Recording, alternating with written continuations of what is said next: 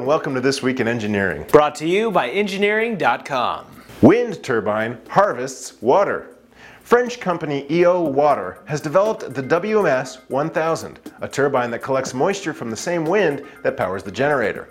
The electricity powers a cooling compressor, allowing moisture to collect on a condenser, all without an external power source. The company claims it can collect up to 1,200 liters of water every day, depending on weather conditions.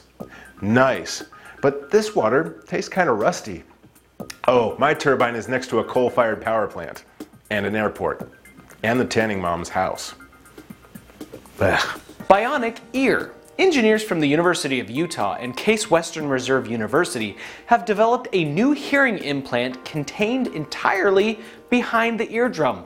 While current cochlear implants include an external microphone and signal processor to stimulate the cochlea, the new device uses an accelerometer where the eardrum attaches to the malleus and sends a signal to the cochlea via electrodes. The device has been tested in cadavers, but tests on living patients are still years away. Great, but let's also equip them with lasers so they can defend against the slugs from the Wrath of Khan. Yes, yes, that's better. European mission to Jupiter's moons.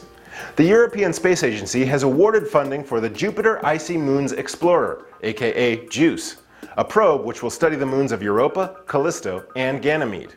All three moons are believed to contain liquid water underneath surface ice, and the probe should help us study conditions that may support organic life. The European Space Agency plans to launch the probe in 2022 with an arrival in 2030.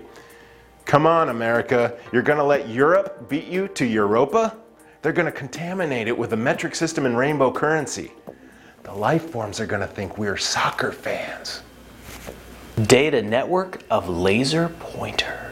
Engineers from the National Taipei University of Technology in Taiwan have developed an inexpensive wireless data communications link using conventional laser pointers. Costing only about $600, the system is faster than USB 2.0 and can be deployed in places where Wi-Fi radio signals are prohibited, like hospitals and laboratories.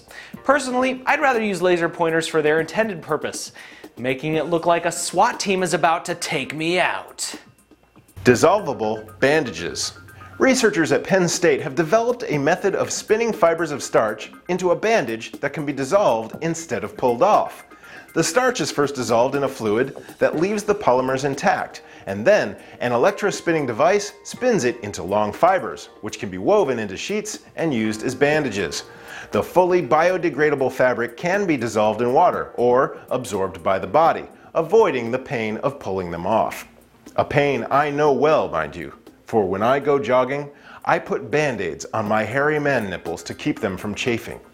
Pulling it off hurts so bad I sometimes think Pinhead from Hellraiser is doing it.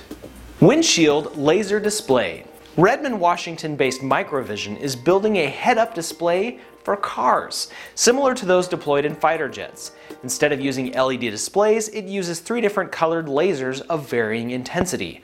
A mirror aims the beams so that a single pixel is being illuminated at any time, but the refresh rate is faster than the human eye can detect. I want this, if only it controls my car's weapons targeting system. Vince, you've turned off your targeting computer. What's wrong? I'm all right. Use the force, Vince.